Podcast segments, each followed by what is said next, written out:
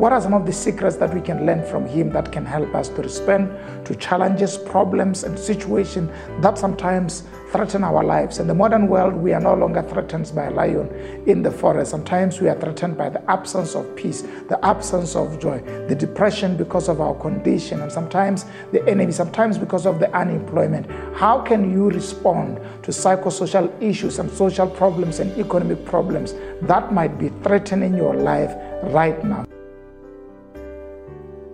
Sometimes we can create things that do not exist. Sometimes we can shake at the absence of sicknesses that are not there. Sometimes we can shake at the perception that something wrong is going to happen.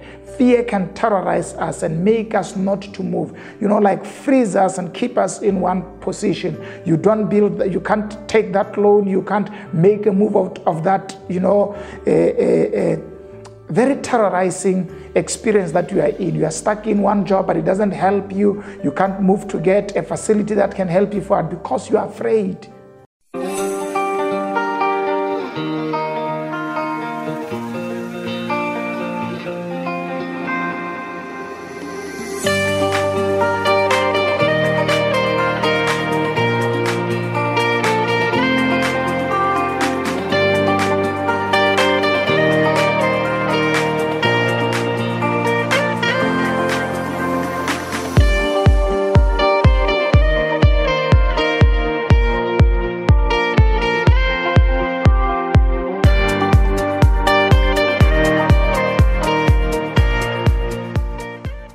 Hello and welcome to Expansion Revolution Nuggets. Thank you so much for joining me today. I'm so excited to be having this discussion with you. I'm looking at the secrets of David as found in Psalms 34. We are looking at these secrets because they can help us learn few things about God and about ourselves and about problems so that when we face challenges, we, I, I have said that this setting of this psalm is located within the experience of David when he faced a life threatening experience when Saul wanted to kill him and he ran away and he met another king and he had to disguise so that he can save his life and the lord delivered him now we are following these instances so that we can learn what are some of the secrets that we can learn from him that can help us to respond to challenges problems and situations that sometimes threaten our lives. In the modern world, we are no longer threatened by a lion in the forest. Sometimes we are threatened by the absence of peace, the absence of joy, the depression because of our condition, and sometimes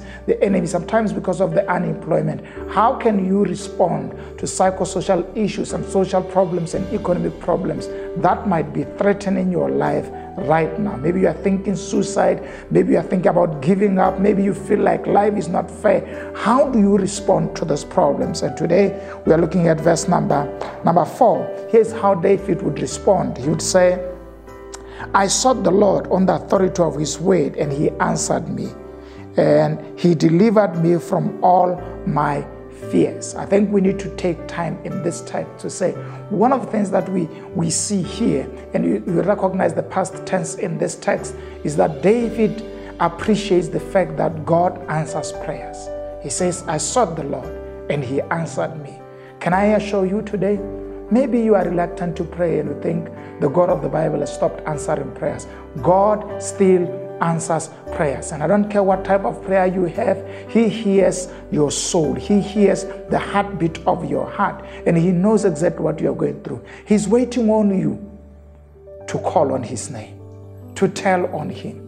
And tell him exactly how you feel. So, this morning, I want to encourage you this old strategy called prayer still works. Don't go around carrying all your burdens and carrying all your issues on your soul. Just know there's a place in the cross where you can pour your soul and allow the God of heaven to hear your prayers. Jesus still answers prayers today. Your prayer is not it's not insane. I mean, it, it, it, there's, there's never a place in prayer where you should feel like your prayer, you know, is, is troubling God or is not giving God the chance to face other issues. God is attentive to our prayers and He wants to hear our prayers than we want to pray them to Him. So I want to encourage you today.